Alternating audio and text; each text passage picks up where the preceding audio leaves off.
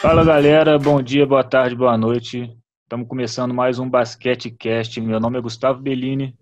Fala galera, aqui é o Edson Oliveira. Hoje a gente vai fazer um pouco diferente. Não temos só um convidado, vamos fazer uma roda de conversa e vamos falar sobre o mini basquete. Fala galera, meu nome é Hugo, eu sou um dos professores do mini basquete do projeto de, da UFJF Mini Basquete. E é isso. Fala galera, eu sou o Pedro Lobão, sou vice-coordenador aqui do projeto da UFJF de mini basquetebol, uma iniciação esportiva positiva. Opa, eu sou o Pedro Ferreira, trabalho como professor do mini basquete na, no projeto de extensão da UFJF. Oi, gente, eu sou a Lívia Souza, eu sou professor do Baby e do Kids do projeto de mini basquete da UFJF. Beleza. Hoje a gente vai discutir o que acho que é o que mais tem acontecido durante a quarentena, que é a preocupação e a grande o grande desenvolvimento na, nas questões que, que tangem o, o mini basquete e a importância, acho que uma importância maior que tem se dado a esse assunto, né, Gustavo? Com certeza. Tá, felizmente, né, tá crescendo bastante esse tema, que alguns ainda têm uma, uma mentalidade, não digo nem ultrapassada, mas um pouco mais tradicional, e o projeto de mini basquete da UFJF vem quebrando muitos paradigmas em relação ao mini basquete e hoje a gente vai conversar com eles aqui para dar um panorama geral de como que funciona todo o processo do, do mini basquete em Juiz de Fora. Eu acho que isso que vocês comentaram aí, eu acho que é um dos pontos mais importantes para mim que me fez participar do projeto, sabe? Porque dava para ver que era um negócio diferente, não era um modelo muito tradicional, né? Que o pessoal fala que é aquele modelo de repetição que acaba é, escolhendo as crianças, as crianças que acabam participando do, das atividades de acordo com a técnica, de acordo com quanto sucesso eles têm, quanto resultado eles apresentam. E é um modelo em que as crianças acabam se divertindo, é um modelo que as crianças todas participam e que a gente consegue ver isso principalmente por cada vez mais chegar criança lá no projeto, isso sem a gente divulgar nada, sabe? Só com os festivais, só com as nossas atividades e do modo que a gente faz o ensino. Acho isso muito maneiro teve um, um movimento de divulgação no início, né, para a gente poder capacitar, capacitar não, né, angariar mais alunos e tal, que foi até dentro da universidade, né, foi dentro da colônia de férias, não foi, Lobão? Isso, a gente, no início do projeto, né, o projeto começou com, com o trabalho do professor lá da faculdade, né, o Dilson Borges, e aí, quem iniciou no projeto, os dois como bolsistas, foram eu e o Israel, que não pôde estar aqui com a gente, ou talvez ainda chegue, mas. Bom, nós dois começamos, e aí a primeira oportunidade que a gente teve assim, de tentar trazer alunos do projeto de mini basquete foi através da colônia de férias da UFJF. O UFJF tem um projeto de colônia de férias que, assim, é bastante grande e tal, e a gente já conhecia a professora lá, ela é uma das professoras da faculdade, e pedimos autorização a ela para entrar em contato com os alunos, pegar um papel, falar um pouquinho sobre basquete, para interessar as crianças. Mas o que pouca gente sabe é que na primeira, nas primeiras duas semanas do projeto, a gente teve somente três alunos. E eram três meninos, e eram três meninos que ficaram sabendo do projeto aleatoriamente. Eu lembro até hoje. Foi o Bruno, o Bernardo, que a gente apelidou carinhosamente de Bezão, e o Henrique, o, com o apelido de Gigante, que era um garoto Eles até de... passaram até o Sub-13, né? Alguns deles, e o Gigante, ele ainda estava no Mini, tá na idade do Mini até hoje, né? Isso, o Gigante entrou mentindo a idade, falou pra gente que a gente tinha um padrão que a idade era de 8 a 12 anos, aí ele veio junto com o irmão e falou, tipo, ah, gente, quantos anos você tem? Aí ele, eu tenho oito. A gente, ah, beleza, oito entra, tá, tá na faixa etária aí. Só que como eu e Israel tavam, tavam, estávamos ainda iniciando nessa vida de trabalho de criança, né, a gente não sabia diferenciar uma criança de seis anos da criança de oito anos. Né?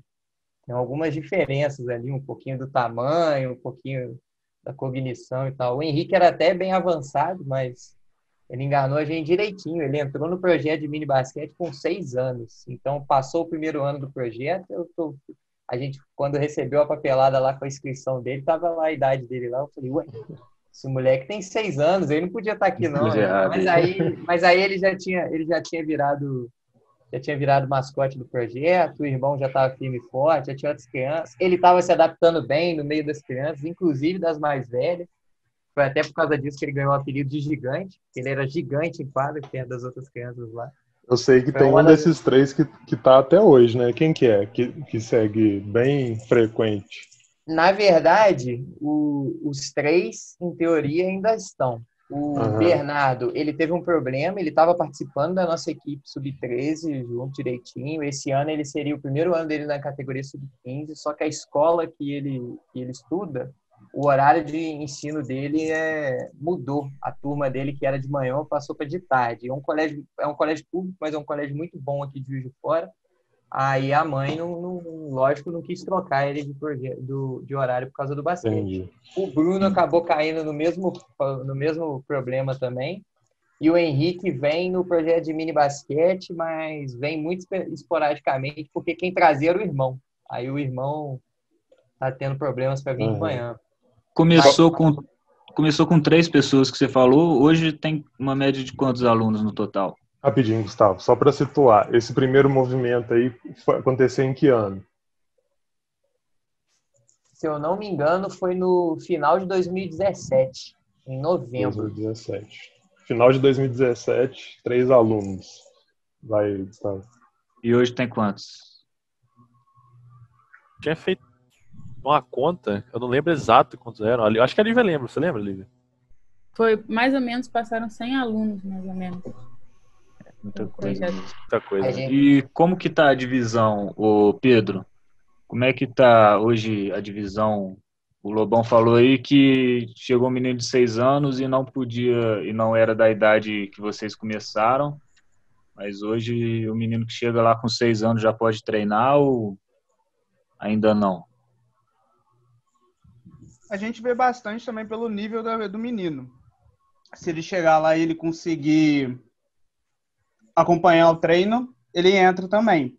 Mas a gente tem a divisão certinha das, das categorias. E é por idade? Essa divisão? A divisão, a divisão inicialmente é por idade, que é de 6 a 8, que é o Baby, o de 8 a 10, que é o Kids, e o de 10 a 12, que é o Mini. Entendi. Muito Mas bom de acordo com o que o Pedro falou aí, se chegar um menino que tem que é um pouco mais novo, por exemplo, tem idade de, de kids, vocês colocam ele no, no mini ou vocês deixam ele no kids, mesmo sabendo que ele é um mais avançado? É porque não existe ainda uma documentação oficial definindo a, pelo menos não brasileira, uma documentação oficial brasileira tem outros países, a FIBA também tem até um documento lá definindo as categorias de idade, né? Ah, esse menino aqui faz esse trabalho com esse conteúdo X e tal. Aí a gente vai a partir do nosso trabalho lá e do, do, do que a gente cria como programação para o projeto no ano. Aí a gente tem três categorias, né? Que é o Baby, o Kids e o Mini. Aí o Baby seriam de 6 a 8 anos, o Kids fica nessa faixa entre 9 e 10 anos, e o, o Kids, o, isso, o Kids 9 a 10 anos e o Mini de, a partir dos 10 até os 12, né? 10, 11 e 12. Nunca recebi uma criança menor de 6 anos. Na verdade, eu fiquei até chocado quando a gente começou a receber e sabendo que tinha 6 anos. É verdade, lá. verdade. Aí acabou que começou a aparecer um monte de irmãozinho menor dos alunos que a gente já tinha, de 8 a 10. Aí, ah, ele tem 6, mas consegue participar ali tranquilo. Esse aqui também, esse aqui tem 7. Ah, essa tem 8, mas participa bem. Aí quando a gente via, a gente tinha um monte de crianças que a gente podia separar pela categoria de idade de 6 a 8 anos. Aí a gente Entendi. chamou de, de baby.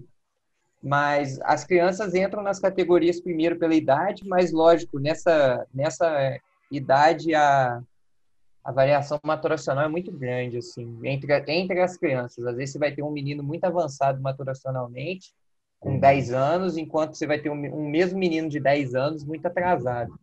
Então a gente observa muito isso também, e como a gente está sempre ali na rotina com as crianças, a gente conhece elas bem também, os pais estão sempre bem presentes ali do lado, então a gente já vê se os pais são maiores mesmo, se esse menino vai ser grande, é natural dele, ou se não, ele realmente está avançado maturacionalmente. E aí coloca ele na categoria com base nisso. Entendi. Ô Hugo, no, no começo da sua fala, você comentou aí sobre a sobre a metodologia do projeto que te chamou uhum. a atenção para você participar. É, eu acho que isso vai muito de encontro com os objetivos que vocês têm nesse projeto. Né? Fala um pouquinho aí do quais são os objetivos para as crianças. Então, primeiramente eu falei é, que foi o que me chamou a atenção né, do projeto. É, porque é um negócio realmente diferente, sabe? A metodologia que a gente usa é a metodologia, igual eu já tinha comentado, que a gente acaba não priorizando o resultado, a performance. A gente quer que a criança se divirta, a gente quer compartilhar o basquete, a gente quer que as crianças comecem a gostar de basquete, criar uma cultura do basquete, né? Eu acho que, primeiramente, esse é o nosso objetivo maior, assim. Acho que é compartilhar, fazer com que a cultura do basquete comece a, a entrar nessa cidade, sabe? Através das crianças, das crianças para os pais, os irmãos, e aí e as crianças comecem a consumir o basquete, sabe? E nessa vertente, a gente tem um negócio que eu acho muito bacana, que eu não lembro de quem foi a criação, mas é a questão das curiosidades que a gente traz. Sempre no início da aula, lá do, do nosso, nosso treino. Eu acho que foi o a gente, né? Acho que foi, né? Acho que foi, eu não lembro quem criou em si. Mas sempre no início da nossa aula, a gente tem uma curiosidade que envolve alguma coisa sobre basquete, história cultural, né? Essa curiosidade, ela sempre tem a ver com o tema da, da aula. Então vamos lá, a gente olha lá no nosso nossa programação lá. Ah, nessa semana aqui ou nesse mês, nessa faixa do, do, dos treinos, a gente vai ter esse conteúdo, o conteúdo desmarcar. E a gente pensa na curiosidade que pode fazer com que as crianças é, achem aquela curiosidade, assim, pelo menos fiquem pensando naquela curiosidade e que tem a ver com o tema, sabe? Tem um que o Lobão criou, se o Lobão quiser contar, né? Mas eu vou soltá-lo aqui, que eu já soltei em vários outros lugares. Mas é uma que o Stephen Curry, quando era criança, ele era o rei de desmarcar. E aí a gente fala, por que o Stephen Curry era o rei de desmarcar? Porque ele ganhou o pique-pega no parquinho sete vezes seguidas, quando era, quando era criança. E aí as crianças ficam pensando naquele negócio Stephen Curry, pick-pack, não sei o que, desmarcar. Por que, que desmarcaram tão mal? A gente fala, ah, porque ele conseguia desviar dos seus adversários muito bem, que não sei o que, tem que ser que nem o Stephen Curry. E isso, dentro das atividades, é, a criança vai pensando aquilo, vai tentando reproduzir os movimentos, vai tentando fazer, desmarcar igual o cara, igual a história, entendeu? Mesmo que ela não entenda a história assim de cara, tem umas crianças que até chegam em casa e ficam falando com os pais, ah, porque tem uma história lá do cara que brincava de pique-pega sete vezes, parquinho lá, não sei, é uma coisa assim. E isso já chegou pra gente de volta, isso é muito maneiro. É, isso é, é muito importante, principalmente se você for levar em consideração o que a gente estuda em, em aprendizagem, em crescimento, né? De acordo com, com as fases da infância, que é o que a gente trabalha, essa questão da ludicidade para você prender a atenção da criança é algo muito importante e, e, eficiente, né? Você pode falar um pouquinho disso aí, Liv? Como na, é, tu você falou em desenvolvimento, crescimento, a gente Pô, você pegou um assunto ferrado aí. Não, nada. Fala, só você falar porque, de como a gente desenvolve lá. Que... Pô, tô fazendo a matéria agora. Pô, posso, posso, posso voltar no assunto, então? Que eu é. acho que até é uma, é uma boa pergunta e, e, a, gente, a gente tem pouca oportunidade de estar junto e conversar sobre essas coisas mesmo. Eu acho que eu, o que me interessou mais de participar mesmo foi por causa disso. Né? Acho que é uma oportunidade de conversar sobre.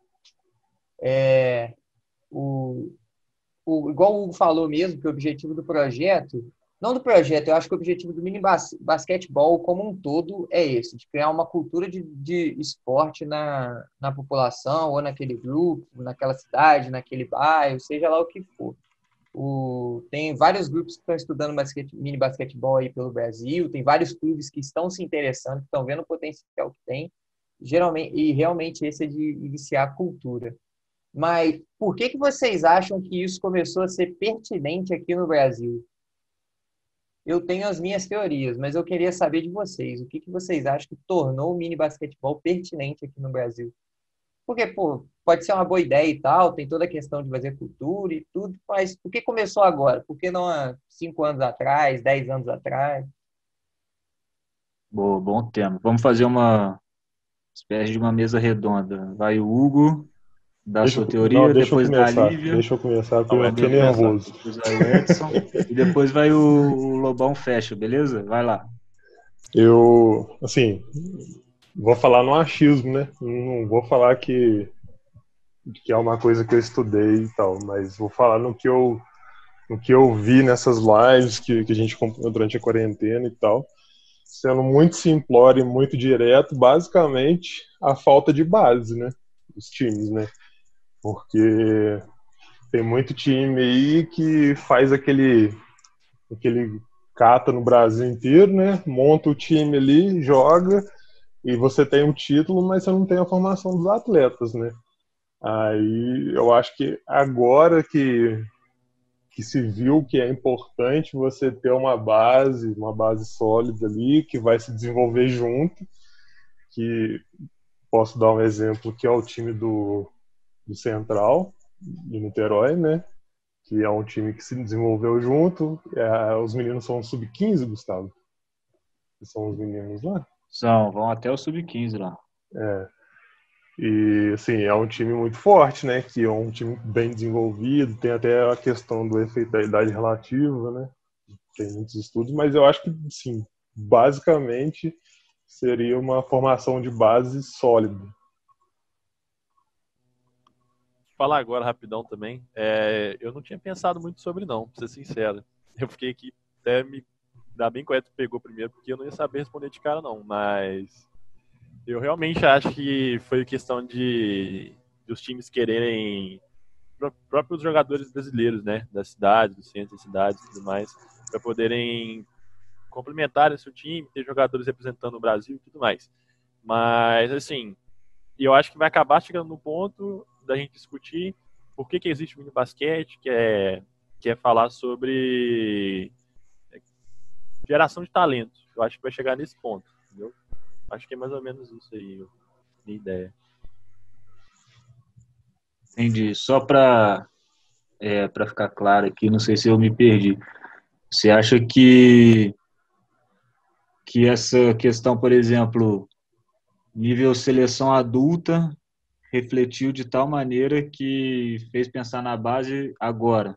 Não é? Acho que sim. Acho que sim, até sendo usado exemplos de outros países, né? Sim, sim. Isso, isso que eu ia falar até, né? Acho que não só pela decadência do. Não decadência, né? Mas o não avanço da, do adulto brasileiro, mas como o avanço exponencial de Argentina, Espanha uhum. e outras, outras nações por aí. Mas vamos lá, vamos ouvir vocês aí. Vai, Lívia, sua opinião. A minha opinião é basicamente muito parecida também. Tipo, eu penso, igual vocês falaram isso da seleção. É, você pegou o exemplo da Argentina, da, da Espanha. Aqui no Brasil tem muita cultura do futebol. Aí criança com seis anos, cinco anos, até três anos tem uma bola de futebol e é criado nisso. Então as pessoas acho que trouxe a cultura de outros países, viu que em outros países as crianças são, sempre foram educadas assim, foram motivadas com outro esporte, assim, pô, o nosso basquete pode ser forte, então a gente tem que estudar isso, a gente tem que criar, a gente para poder também ter uma base e consequentemente ter uma seleção mais forte ainda e um adulto muito forte. Legal, legal. Lobão, suas teorias que você falou aí no início. Eu, eu, as minhas teorias batem muito com a de vocês. Primeiro, eu acho que, a, que o resultado da seleção foi muito para baixo. Aí isso apresentou tanto a, a masculina a feminina tiveram alguns problemas graves assim, e eu acho que isso abriu o olho para tipo, ó, nós temos um problema no basquetebol brasileiro. Tanto as seleções, as questões do clube. Também tem que a gente começou a destacar internacionalmente também. A gente começou a ter jogadores na NBA que se destacam, ganharam títulos, participaram. Isso é uma coisa que pô, para mim despertou muito olhar para o basquete, pro basquete no Brasil. Tanto que a NBB começou a crescer muito, o olhar no basquete brasileiro começou muito. E a gente viu que a gente. Eu lembro até que, que eu vi numa palestra da, da CBB que teve um tempo atrás, eu não lembro quem foi, mas uma delas falou assim: que o brasileiro ele, ele consome muito basquete, mas ele não pratica basquete tipo, dos amigos que eu tenho, a gente tem conhece muita gente que consome basquete, sabe mais de basquete do que eu. Tipo, o resultado de jogo, quem tá com quem, como é que tá o, o campeonato X, Y, Z, mas nunca pegou numa bola de basquete, entendeu? Nunca pisou numa quadra de basquete, sabe fazer isso. Eu acho que isso mostrou um problema. Outra coisa para mim que eu acho que é fundamental, assim, que botou o dedo na ferida e, e falou, ó, funciona, é basquetebol espanhol, cara. Porque o basquetebol espanhol veio de uma questão de criar um basquete desde a base, desde lá do mini basquete. O basquetebol na Europa contou, tanto que você pode ver até na, na NBA, no Mundial, os times europeus estão se destacando, mas a, Euro, o, a Espanha, para mim, nesse ponto, eu acho que ela se destacou muito com esse trabalho vindo da base. E aí também teve a Argentina, alguns os países aqui mais da América do Sul, países que, comparado ao Brasil, assim, são bem menores, estavam se destacando muito, cara. E aí isso levantou um problema para que o Brasil, tipo, caraca, como é que esses caras que tipo, são minúsculos estão conseguindo ter uma, uma, base de basquete tão boa e a gente tem um basquete enorme não estamos conseguindo, entendeu? E aí você descobre que o, o, fulaninho de tal lá, que joga no basquete da Letônia, da, da Eslovênia, da Argentina, né, não sei da onde, começou no basquete com seis anos num time de mini basquetebol. Aí o olho do brasileiro, tipo, caraca, o que, que, que, é esse mini basquetebol? O que, que é esse basquetebol? E aí a gente começou a estudar. Agora, eu... eu... Hum, pode falar. Eu ainda acho que a gente está muito atrasado nessa questão do mini basquetebol, cara. A gente, nessa questão do mini basquetebol aqui no Brasil, a gente é aquele aluno que chegou, é, a aula era às oito, ele chegou nove horas com sono e de pijama ainda, entendeu? A gente ainda está muito perdido no que aconteceu. Me parece que é, que é um movimento muito recente ainda, né? Parece que é algo que está começando a crescer. É verdade, verdade. Ô Lobão, e para todo mundo, vou abrir aí a, as respostas. Isso que você falou de consumo, é, eu tenho para mim o seguinte: uma vez eu estava conversando com o Diego Falcão e ele me falou assim: o Brasil nas Olimpíadas de 2016 perdeu qualquer chance de se tornar um, um país com uma cultura esportiva, porque a principal emissora aberta, quando deixa de passar é, os Jogos Olímpicos, qualquer esporte que seja, para passar novela repetida, foi a última chance que o brasileiro teve de se transformar numa potência culturalmente esportiva. Porém, no basquete, como você falou, o, o aumento do consumo está tá enorme. Então, por exemplo, NBB, nós tivemos na última temporada, se eu não me engano, o jogo todo dia, seja no Twitter, no Facebook, em canal fechado, e vai e vai por aí vai, né? Cada, cada plataforma, um dia uhum. de jogo diferente e tal. Você acha que o mini basquete hoje é a melhor solução para dar oportunidade para quem consome basquete começar a iniciar? Lógico que nas pequenas, nas menores idades, ou começa a ver basquete com o filho e coloca o filho, com o irmão e coloca o irmão. Você acha que o mini basquete hoje é, é a melhor opção do Brasil para desenvolver oportunidade para todo mundo no, no basquetebol? Então, para mim, mini basquetebol é justamente isso. Mini basquetebol é criar cultura. Não interessa se você está criando, se o menino vai jogar basquete contigo ou não, depois. Se ele vai para o seu clube ou não. Não interessa nem se ele vai jogar basquete. Mas se ele tiver a cultura de praticar o basquetebol, de entender o que é o basquetebol, de olhar uma bola de, de basquete e saber o que ela é, olhar uma quadra, ver um jogo, saber uma regra, saber o que está acontecendo, saber o que, que é os quartos, o que, que o, o jogador está fazendo, o que, que é um lance livre, isso já é um passo gigante para o Brasil se destacar como uma potência no basquete. Porque isso eu acho que é um erro que muito clube comete, muita gente comete, é achar que o basquetebol é para o mini basquetebol é para iniciar no basquete. Ah, eu vou iniciar esse menino no basquete, ele vai jogar comigo quando estiver lá no sub-15, sub-17, sub-21, depois vai seleção, sei lá. Não, isso pode acontecer? Pode. Possivelmente vai? Vai. Mas o que você quer garantir mesmo, o que você tem que querer garantir no mini basquete, para mim, é que esse menino saia de lá gostando de basquete. Seja como torcedor, seja como árbitro, seja como atleta, seja como pai de atleta. Ele saia de lá gostando de basquete. Porque se você fizer isso, a cada, vamos dizer lá, se a cada 100 meninos que você treinar no mini basquete, 10 vão treinar contigo, né, fazer iniciação, tudo, até o sub-21. Você formou 10 caras até o sub-21 aí, o, em cada ano. Vamos lá, 2020, esse ano não conta, né? Porque a pandemia aí veio pedir um tempo, mas vamos contar a partir de 2021 até 2031. Se, se um clube, um clube pequeno, conseguiu fazer lá, sei lá, passou 100 crianças com ele ao longo do ano no mini basquete. Eu nem estou falando de dar aula para 100 crianças, não. Passaram 100 crianças no mini basquete no clube, de 8 a 12 anos. Dessas 100, 10 continuaram até o sub-21. Em 10 anos, ele formou 100 atletas que jogaram basquete até os 21 anos. Isso é, é extremamente raro, entendeu? São 10 atletas que têm uma cultura fortíssima de basquetebol até e que chegaram até o adulto com isso. Esse cara vai ser pai de um menino que vai jogar basquete, vai ser o cara que bota dinheiro no clube para fazer basquete, vai ser um cara que consome, que pede para ver na televisão basquete, com o Manico. Além disso, todo mundo que ficou no caminho vai querer consumir também. Porque o menino que faz basquete até o sub-15, ele vai querer assistir um jogo que tiver na TV, mesmo que ele pare de fazer basquete sub-15, ele vai querer uma camisa da NBA, ele vai querer uma camisa do, sei lá, do Pinheiros, do Flamengo de basquete, ele vai querer, entendeu? Coisa que a gente é muito difícil de achar e quando acha é uma fortuna, entendeu? Ele vai querer, ele vai consumir jogo, ele vai ver jogo com isso você realmente você cria uma cultura de basquetebol na sociedade. Criando isso, cara, consequentemente você vai ter mais clube competindo, mais time menor participando, mais, é, mais, mais categorias para se jogar, mais mulheres praticando, porque venhamos e convenhamos, você pega uma menina lá de 12 a 15 anos, bota ela para começar a fazer basquete, 100 meninas. Quatro, cinco ficam entendeu? As outras rodam, porque elas não têm uma cultura de esportivo. O Brasil, no, no, feminino, não tem uma cultura de esporte. É muito difícil, a não ser que sejam esportes caracterizados como feminino, como ginástica, dança, balé, não sei. Mas esportes assim de invasão não tem essa cultura. Quando você vai pescar que... essa menina? É com 8, 10 anos. É com essa idade que você pesca ela e prende ela o resto da vida. Essa questão do feminino, eu acho que é muito um pouco do que a gente conversou com a Ellen também, porque é muito pouco difundido, né? Não tem esse estímulo de, de transmissão de jogo, não tem o mesmo estímulo que tem para o esporte masculino, né?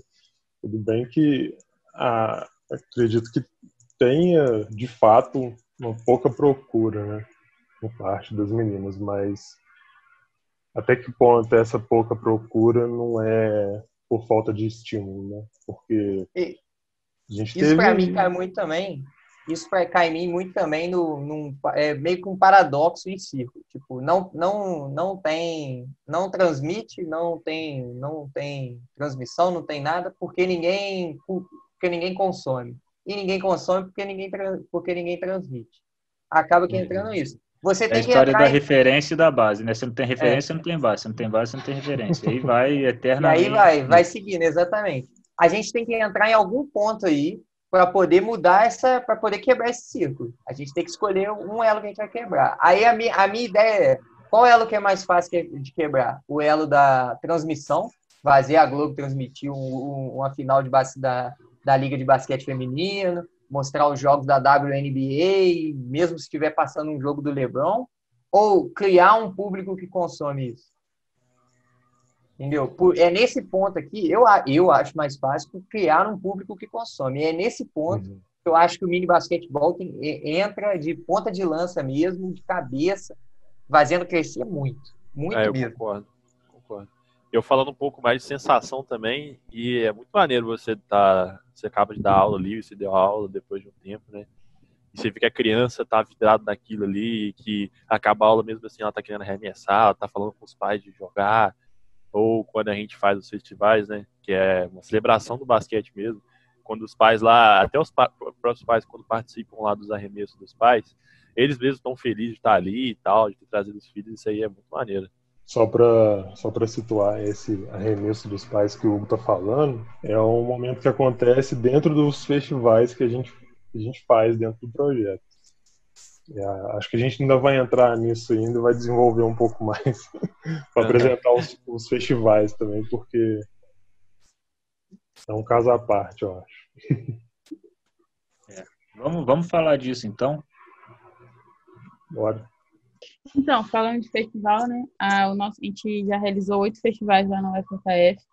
A gente nunca quer, a gente não quer, na verdade, estimular a competição, né? A gente quer estimular a diversão das crianças, é, estimular a cultura, né? Como gente, esse é o tópico bem falado aqui, fazer com as crianças que as crianças vá, vão, que os pais, os familiares, criando uma cultura ali. O festival é um, um lugar muito legal, que a gente divide uma quadra de basquete para quatro crianças, com 100, 120 crianças ali jogando ao mesmo tempo, com quatro quadras, e onde elas se divertem, onde elas podem torcer para os dois times, a gente não estimula a competição. E também, tipo, além de ser. É um evento, né? Igual o, o nome próprio fala, é um festival que ali a gente quer ver se a, é, próprio, a ludicidade que a gente bota na aula e vê nos jogos também, que é onde as crianças elas, elas se importam com pontos, se importam, elas querem saber se ganha, mas a gente não deixa, não dá tempo para elas pensarem nisso. A gente já tem que ir para outro jogo, é só jogo, jogo, jogo, para elas continuarem gostando de basquete. Entendi. Você pode falar mais sobre a divisão das quadras? Como que é feito? Então, as quadras, ela, a gente evoluiu, né, de um festival para o outro. É, o festival começou com três quadras e com pouca gente, como o Mini também começou. E foi aí foi surgindo mais equipes de fora, foi surgindo mais crianças no nosso projeto, e precisou dividir em quatro quadras. A gente meio que coloca uma cruz assim no meio da quadra, dividindo a, a quadra futsal, é, como fala, é, oficial em quatro de basquete. E, tipo assim, ali é onde a gente coloca os. Começa e termina ao mesmo tempo os jogos para sempre render mais. Uhum. Então... Até porque é muito time competindo, né, Nível? Você lembra quantos são? Eu não lembro, não. Você lembra? Eu não lembro também, não, pra ser sincero. Mas são muitos. Eu, lembro, eu só lembro que no último festival a gente foi com, com as nossas equipes, né? Foi seis mil, cinco kids, quatro baby e mais seis times de fora, né? Sendo que esses times de fora traziam mais turnos também que dividiam, dividiam em mais times. São muitas equipes. É da, nessa, nessa divisão de equipes, com as equipes de fora e com a de vocês, vocês têm mais ou menos ideia de qual que enche mais, se é o mini ou se é o kids, se é o de 10 a 12 ou de 9 a 10? O de 10 a 12. 10 a 12, é. com certeza. Se eu, fosse, se eu, fosse, chutar, eu diria o de 10 a 12 também, porque nem todo clube que vem jogar o campeonato de mini basquete tem uma equipe específica de mini basquete. Muitos deles trazem o que seria um sub-12, né? Sub-12, isso. Assim, assim como eu falei, né, que veio seis times, um desses times só que trouxe o Kids. E nem, nem Baby tinha. É isso que eu ia falar também. Eu acho que vai muito de, de como eles estão trabalhando também. Eu acho que nessa idade de 6 a 8, eu, acho que tem que ter uma, assim, um costume de trabalhar com aquela idade em si, porque é muito diferente você pegar uma idade mais velha, né? De 8 a 10, 10 a 12. O negócio Sim. que eu queria falar também do festival é a estrutura do festival, sabe? Sim. Quando a gente faz, a gente usa o ginásio da FEIFIT, lá da UFJF. E, assim, algumas coisas que a gente tem lá são oito tabelas, né? a gente faz quatro quadros de mini basquete dentro da quadra oficial lá de futsal, e mais o recuo, uhum. então é um pouco maior ainda. E assim, tem algumas outras coisas a mais que a gente tem, igual a gente tem sempre uma música tocando, uma caixa de som lá, a gente tem sempre medalhas para todas as crianças que participam, tem sempre fruta para as crianças comerem. A gente também tem, o Israel não tá aqui, mas ele que é o homem que sempre arranja pra gente picolé nos festivais. É, também tem um negócio legal que é quando festival vai começar em si, vai ter a primeira partida lá. Primeiro, primeiro jogo vai começar. As quatro quadras ao mesmo tempo, elas começam o pulo bola ao mesmo tempo. Lá. O, tem um, alguém que fica no microfone, e aí essa uhum. pessoa dá o sinal, e aí tem 10 minutos e é corrida. E é celebrar mesmo. Assim, vai direto, sem parar. E no mínimo cada time joga quatro vezes. Isso é muito legal. Cara, é uma coisa que eu acho muito legal mesmo do mini basquete como um todo. O festival, ele é uma festa, cara. Eu queria até ver se em outros lugares também é uma festa igual a gente faz aqui, cara. Porque eu acho que é o ponto, é o ponto forte do mini basquete como, como uma iniciação para a modalidade, entendeu? Eu, eu tô pensando, é um ponto forte. Tô pensando uma coisa assim, aqui não sei se, se já foi discutido isso. Tem algum tipo de levantamento para ver se já aconteceu ou se aconteceu mais de uma vez de aumentar o número de meninos participantes após o festival? Então, assim, não tem levantamento exato, mas a gente vê lá dentro É. de quadra todo dia que aumentou, sabe? É, é amigo que de não sei quem, é irmão. Mas, tipo Dados assim, exatos não tem. os festivais acontecem no sábado, né? Aí Já o teve no próximo. domingo também. Sim, acho que foi uma É. vez só no domingo, É. né? se eu não me engano. Sim. E Foi, foi até. Foi até interessante, né? Acho que foi o último, né? Que foi no domingo. O último que aconteceu. no É. E o, aí o próximo treino seria na terça-feira. Já aconteceu de ter alguém que, ah, fiquei sabendo do festival e quero começar. Já, já, Já. Algumas vezes. Ah, isso, é, isso é E aí é aquele negócio, né? Já tá naquele. Já- às já- vezes você tá na doideira já lá, da aula, e aí Tipo- chega uma criança do nada, você tem que botar ela no meio também, e aí você tem que dar aula, tem que passar o conteúdo pra ela. É. Já aconteceu de chegar criança, assim, como o Dilson tem uma. A UFJF tem uma grande influência aqui em Juiz Fora, né? É, chegou e foi divulgada no, no Globo Esporte Festival. Aí no festival lá chega uma criança assim do nada querendo jogar, a gente coloca no time para jogar e na terça-feira começa a fazer um mini basquete. Entendi. É uma pergunta. Assim, nem todo mundo tem a estrutura que a UFJF tem. É, vocês acham que é possível trabalhar bem o mini basquete sem ter uma estrutura para fazer um festival do, do tamanho que é feito na UFJF? Olha, eu acho que a ideia do festival em si, sim, sabe? Às vezes você tem uma quadra menor, às vezes você não tem tantas bolas assim, então você tem que fazer Aham. menos quadras, né? Jogando simultaneamente. Às vezes você às vezes não tem nem tanto material humano, né? Que são as crianças. Mas só de você trazer a ideia, de celebrar o basquete, das crianças se divertirem e tudo mais. Eu acho que nisso aí você já tá ganhando 100%, sabe? Se vier mais alunos, se vier outras equipes, se tiver mais outra- qualquer outra coisa, eu acho que isso aí já é mais de 100% de lucro, entendeu? Sendo, sendo bem sincero, eu acho que eu acho que a gente está bem mal acostumado porque a gente é bem privilegiado, né, de ter tudo que a gente tem ali. Mas ainda que a gente tenha esse privilégio de ter tudo ali ao nosso alcance, tudo que a gente precisa, ainda assim eu acho que a gente consegue aprender para poder fazer sem aquela quantidade de coisa que a gente tem. Eu É, acho que é bem assim, possível. Eu concordo e disco- eu concordo discordando, porque eu, eu acho também que a gente é muito privilegiado pelas coisas que a gente tem lá, pela estrutura material e tudo. Mas na essência mesmo, aquilo que funciona dentro do mini basquetebol é, cara, é o professor, o aluno, uma bola e duas tabelinhas na, a- a- com a altura baixa, entendeu? Aham. Se a gente for analisar lá, pô, beleza, tem espaço para quatro quadras para fazer um festival grande, não sei o que lá, não sei o que, quatro quadras de mini basquete, né? Dá para fazer tranquilo e tudo. Mas se for analisar lá a aula, o dia a dia, o que leva a criança a ir para o festival no sábado é o professor, um conezinho, duas cestas e uma bola, entendeu? Isso Aham. aí eu acho que prepara qualquer um para dar uma aula na, na quadra da escola, na quadra do bairro, na quadra do clube grande, em qualquer lugar. É, essa, se alguém, se alguém, eu nunca ouvi isso, graças a Deus, espero nunca ouvir, alguém falando que ah, eu não consigo fazer mini basquete porque eu não tenho estrutura. Pô, para mim vai ser a maior lorota do mundo. Eu vou rir na cara do cara. Eu vou falar, você tá de sacanagem comigo, você tá, você tá me zoando. E nem, e nem a, é, a tabela oficial também é, é possível, né? Porque tem umas coisas que a gente que a gente escuta de uma galera aí aí fala, mas o eu já escutei o seguinte, eu escutei de verdade, cara, não é para falar aqui só não. A minha tabela não é de mini, então eu vou disputar campeonato sub-12, sub-13 com, meu, com a minha equipe de 10 anos, porque eles treinam em uma condição de campeonato.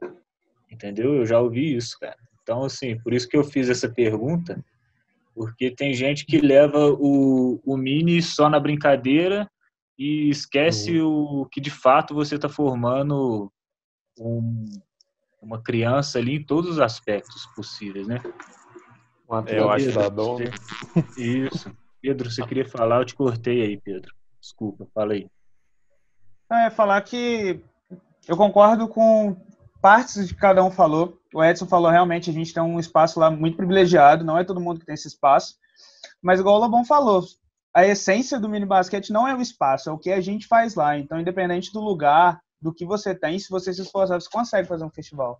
Não da magnitude que a gente faz, não do tamanho que a gente faz, mas dá para fazer um festival muito bem organizado com, com menos materiais. E nem precisa ser dessa magnitude também, né? É, eu acho que a, o tamanho do, da, do festival que a gente faz é consequência também da estrutura que a gente tem, né? Para poder receber essa quantidade de, de crianças para os treinos, né?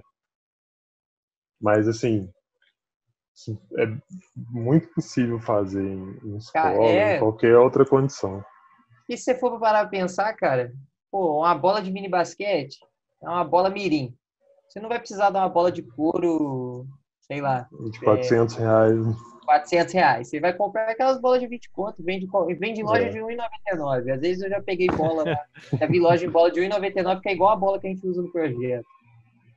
Tipo, pô, o máximo que eu já vi de preço dessa bola foi 20 reais. Nunca vi mais caro que isso, entendeu? Talvez a coisa que você vai mais gastar dinheiro aí é, sei lá, montar uma tabela que você encaixa ela na tabela oficial. Mas aí vamos lá, Sim. se você conhecer um ferreiro, tiver uma tabela antiga, velho, ou então até comprar uma tabela mesmo, aí você vai gastar 200 reais. 200, 300 reais no máximo, entendeu? Pô, para investir, para abrir um projeto onde você vai atender, sei lá, 20 crianças. Estou pensando como profissional, né? Porque bem ou mal já está na hora do, de eu abrir a minha escolinha de Tá pensando no futuro, né? Já estou pensando no amanhã. Pé de meia, pé de meia, é, vai lá. Isso mesmo. Pé de meia. Pô, você parar a pensar aí, pô, sei lá, vou gastar mil reais. Vou gastar 400 reais aí para fazer uma tabela que encaixa. Um, vamos botar, nem botar 400, vamos lá, vou botar 600 reais para fazer duas tabelas de encaixe. Mini basquete, tamanho único, não vai nem variar para baby, kids e mini. O, os outros 400 reais que eu tenho aí, eu compro em bola, conezinho e uns coletes que não fiquem igual um vestido nas crianças. Que, não estando igual um vestido, as crianças vão gostar de usar. Cara, mil reais aí, vamos lá. Você começa aí numa escola, pô, você vai ter 20 alunos, sei lá, cada um cobrando aí 25 reais a aula. Pô, rapidinho você recupera esse dinheiro, rapidinho você já está começando a ganhar as coisas. E isso tendo uma turma, entendeu? Uma turma, duas horas na semana aí você trabalhando, entendeu? Cara, que... ó, quem não trabalhar com mini basquete é porque ou tá com a vida ganha ou porque não quer ganhar dinheiro. Acho que esse pensamento vale para poder desenvolver dentro das escolas também, né? Tipo, não é uma coisa absurda para você conseguir fazer dentro da escola. Se for uma escola pública igual onde eu estudei, que não tinha tabela, né? Eu acho que é uma é bem possível de se fazer. E, e, tem muita escola privada também que vai te ajudar nessa questão de estrutura e financeira também, né? Que o, que o Lobão falou. Cara, então, eu, eu, eu vou dar uma ideia aqui, dar uma dica que eu recebi ah. E eu ainda não usei, porque, igual eu falei, eu ainda não saí da faculdade. Quando eu sair da faculdade, a primeira coisa que eu vou fazer, cara, cada vez mais escola particular quer manter menino dentro da escola porque o pai sai do trabalho sete horas da tarde, o filho sai da escola cinco horas. Essas duas horas aí, se não tiver ninguém para buscar o moleque, tem que ter alguma coisa para esse moleque fazer. Cara, uma horinha de mini basquete ali, o pai te paga sorrindo a quantia que você quiser, cara. Porque é uma hora que você gasta dele não tá não tá na rua, não tem, não tá alguém na correria, não tá nessas coisas. Isso eu tô vendo em Muriaé, cara, que tá tendo aula depois das, da, da, das aulas mesmo, do horário das aulas aqui nas escolas particulares, tá tendo judô, tendo karatê dentro da aula, tá tendo aula de, sei lá, própria de futsal, de futebol e tudo mais. O pessoal tá fazendo muito isso. E, isso e vamos combinar, é, e vamos combinar que tá atrasado, né? Com Já certeza. era para estar tá fazendo isso há muito tempo, há muito tempo que o sistema de ensino brasileiro pede uma, uma proposta ou contraturno ou em seguida da aula também. Tem muito lugar Cara, que já tem muito isso, mas ainda pô, isso é para mim isso é o básico, entendeu? É lógico que todas as escolas têm as suas dificuldades, mas ter esportes variados, de preferência em dias variados, é, é o básico do básico para mim. Falei. Falei você, mete, você mete uma escolinha ali de, vamos lá, segunda e terça, segunda e quarta, mini basquete, terça e quinta, é, mini handball, mini vôlei, o que você quiser fazer lá, que você conhecer e precisar de alguém. Sexta-feira você fica de boa porque é para descansar, para preparar para os festivais no sábado. Pô, duas turminhas ali de criança fazendo esportes variados. Vai ter pai que vai querer colocar o moleque a semana inteira. Se der mole sexta-feira, vai ter que desembolar uma turma de esportes gerais. Entendeu? Cara, o mini é futuro. E eu, eu, eu falo isso com o pessoal das outras modalidades. E nego acha que eu tô zoando, que eu tô fazendo piada. Pelo menos nisso, o basquete, nesse ponto a gente é foda, porque a gente já viu as coisas mais pra frente do jeito certo. Os caras não pensam nisso, cara. Eu falei, por exemplo, um festival de mini de futsal. O futsal não tem mini, né? Sub-8, sub-6. É, fraldinha. Aí eu falei com Aí ele falou assim: ah, é muito difícil porque tem que adaptar o gol e não sei o que lá. Aí eu falei com ele assim: por que vocês não fazem tipo golzinho de praia? Sem goleiro, três contra três. Não tem um chinelo, pô. Praia, é, pô, acabou. É, o moleque, o moleque não. Faz um negócio bonito. Pode até fazer um chinelo, mas faz um negócio bonitinho. Faz ali, pede um ferreiro para fazer para um golzinho de praia, pequenininho ali, é, sei lá, 40 centímetros. Não precisa nem de ferreiro, você pega uns cabos de vassoura, não. É, ou cano, cano. É, é, exato. Cano PVC. O cara faz isso, coloca lá três crianças jogando contra três crianças, ninguém tá reclamando de ser goleiro, todo mundo faz gol, porque fica mais fácil chutar. Coloca uma área que a criança não pode entrar, igual o futebol de rua mesmo. Você, vai, você não está criando nada de novo, porque todo mundo brincava disso há, 30, há 20 anos atrás, 10 anos atrás. Entendeu? E estimula, né? E estimula, e você vai estar tá ganhando dinheiro para isso, cara. Mas é aquele negócio, é. entra por um ouvido e sai pelo outro. Então, com base nisso que você está falando, agora a pergunta de um milhão. A, as informações estão chegando tá? para todo mundo. Hoje não existe você falar assim, ah, eu não tenho acesso à informação porque eu não tenho a enciclopédia do basquete. Meu irmão, hoje em dia não tem isso. As informações estão chegando, a formação continuada de cada professor está chegando e a estrutura não é mais uma desculpa. Você tem condições de fazer um bom mini basquete é, e, e dar o seu jeito ali de, de conseguir adaptar. Por que, que não deslanchou tanto ainda o mini basquete e ainda tem gente é, focada na competição do sub-12, que o menino de 10 anos quer especializar precoce, quer fazer isso tudo. Qual é a opinião de vocês? Olha, eu tenho dois motivos, assim. Um motivo seria mais da parte da licenciatura, né? Que eu acho, assim, atualmente, atualmente, eu acho que o pessoal que trabalha na licenciatura é, é um pessoal, assim, que às vezes está querendo ter o seu dinheiro garantido, infelizmente.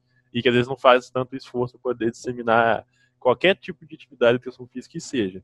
Entendeu? Eu acho que os melhores tinham que estar na iniciação mesmo, até dentro das escolas, na verdade, na iniciação.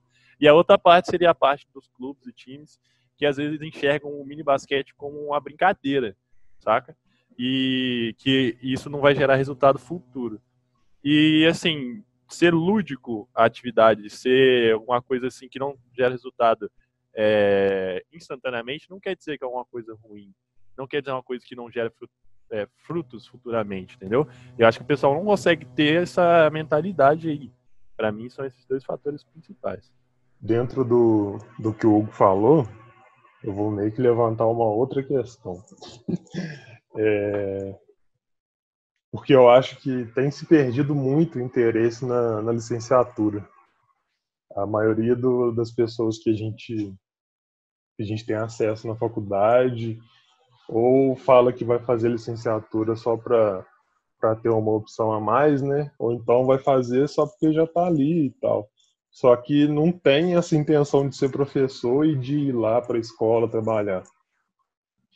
Então eu acho que, não sei, posso estar falando a maior bobagem do mundo aqui, mas eu acho que o movimento de, dos professores de educação física dentro da escola ainda é um é uma geração que não, não pensa tanto nisso, em desenvolver o esporte dentro da escola, de fazer assim de forma sistematizada. Eu acho que essa nova geração de, de pessoas que se importam em fazer essa formação de, de atletas, não de atletas no sentido de, de alto rendimento, mas de desenvolver o menino ali dentro do esporte. Eu acho que essa geração está fazendo só o bacharelado e está ficando ali nas escolinhas, não está indo lá dentro da escola para desenvolver dentro da educação física. O que, que vocês acham? o O, o Edson foi bem certeiro nessa aí, eu acho. Porque, assim, acho que a gente tem que entender também que o esporte na escola é diferente do esporte no clube. Por exemplo, o esporte, o esporte na escola ele é trabalhado numa forma de é, construção da humanidade, entendeu? É a questão cultural que ela deve ser trabalhada. Porque a função da escola é formar um cidadão, não é formar um atleta. Então, eu tenho que trabalhar aquilo ali e apresentar a cultura do esporte como um todo. Não tem que fazer um consumidor de basquete, eu tenho que fazer um cidadão crítico que pense sobre basquete. E assim como todo, todo qualquer esporte. Mas isso, isso, esse pensamento, às vezes afasta muitas pessoas que pensam que só existe uma maneira de se ver o esporte, que é a forma como ele é feito no clube. Ponto. Ou você faz o esporte para ser o competidor do clube lá, para ser atleta, ou você vê o esporte como consumidor de fora sem um pensamento crítico sobre isso. Aí, nesse ponto, eu acho que isso atrapalha muito ao, ao desenvolvimento do esporte na escola. E eu não falo isso só de quem está de fora da escola. Quem está dentro da escola também, às vezes, tem dificuldade de observar isso. De ver, de ver que o, o esporte pode ser trabalhado dentro da escola de forma divertida, de forma inclusiva e de forma, vou até, é, esportiva mesmo, de ser o esporte, entendeu? A outra, a outra questão aí que eu acho que faltou, eu vou resumir de um jeito melhor, já responder o Gustavo, é que falta a galera formar mesmo, né? Formar e ir para o mercado de trabalho, porque o bem ou mal, o, tem muita gente estudando mini basquete e tal, mas muita gente ainda presa dentro da academia. É ir embora. Tem que mas sair quantos, tem que botar na prática, entendeu? Mas quantas dessas pessoas vão vão se interessar em licenciatura e vão se interessar em trabalhar dentro da escola. É, isso entra muito, isso entra muito também que o esporte na escola também não é, não é desenvolvido no Brasil. Né? A ideia, a escola é, é para outra coisa. É. Tipo, eu, eu, eu fiz parte do PIBID da, da UFJF. E aí eu dei aula num, num colégio, não cabe falar aqui, mas é um colégio de base militar. Não vou falar do que em específico. Uhum. Aí tinha uma regra no colégio que era proibido correr na hora do recreio. Era proibido correr. É proibido uhum. correr. Não interessa o que está acontecendo. A escola pegou fogo, você não pode sair correndo, entendeu? É proibido correr. E as crianças respeitavam isso. Como é que eu quero fazer uma escola esportiva, tipo assim, que, tem, que entenda o esporte como fenômeno, fenômeno cultural, que tem alunos que praticam esporte e que entendam ele como fenômeno cultural também, se eu proíbo a criança de correr, entendeu? Uhum. Aí e fica no... muito mais difícil fazer essa pessoa que quer trabalhar com esporte para dentro da escola. É muito mais difícil. É, eu acho que essa, essa regra meio sem noção e não é, não é exclusividade de escola militar, não, porque onde eu fiz meu ensino fundamental também tinha essa regra de não poder correr, né? Ainda há muitos colégios. Eu estudei em um colégio que com 10 anos eu tinha que focar e estudar 4 horas por dia sem a escola. Então, a aula, a aula de educação é. física, o povo conversava ou levava coisa para estudar porque tinha provas inteiras. Você tem, não sabem nem que. Você tem uma história também, né, Lívia, do negócio de te proibiram de fazer um esporte para poder estudar, não tem um negócio disso? Pô, eu, eu teoricamente eu ia ser bem grande, eu sou grande sou, me destaco entre as mulheres porque minha altura é muito grande. Só que, como eu estudei no colégio particular, meus pais, eu queria, eu queria praticar um esporte, que, na, que meu irmão sempre me motivou ao basquete. E eu, eu tô, ne, tô no basquete por causa disso. Queria fazer, queria fazer, pedir, pedir, pedir, mas simplesmente não deixaram, porque ou eu tinha que estudar quatro, cinco horas por dia, porque eu tinha que passar no vestibular, porque eu tinha que passar na federal e eu não fiz esporte, fui praticar basquete na faculdade. É uma realidade triste demais do Brasil, né?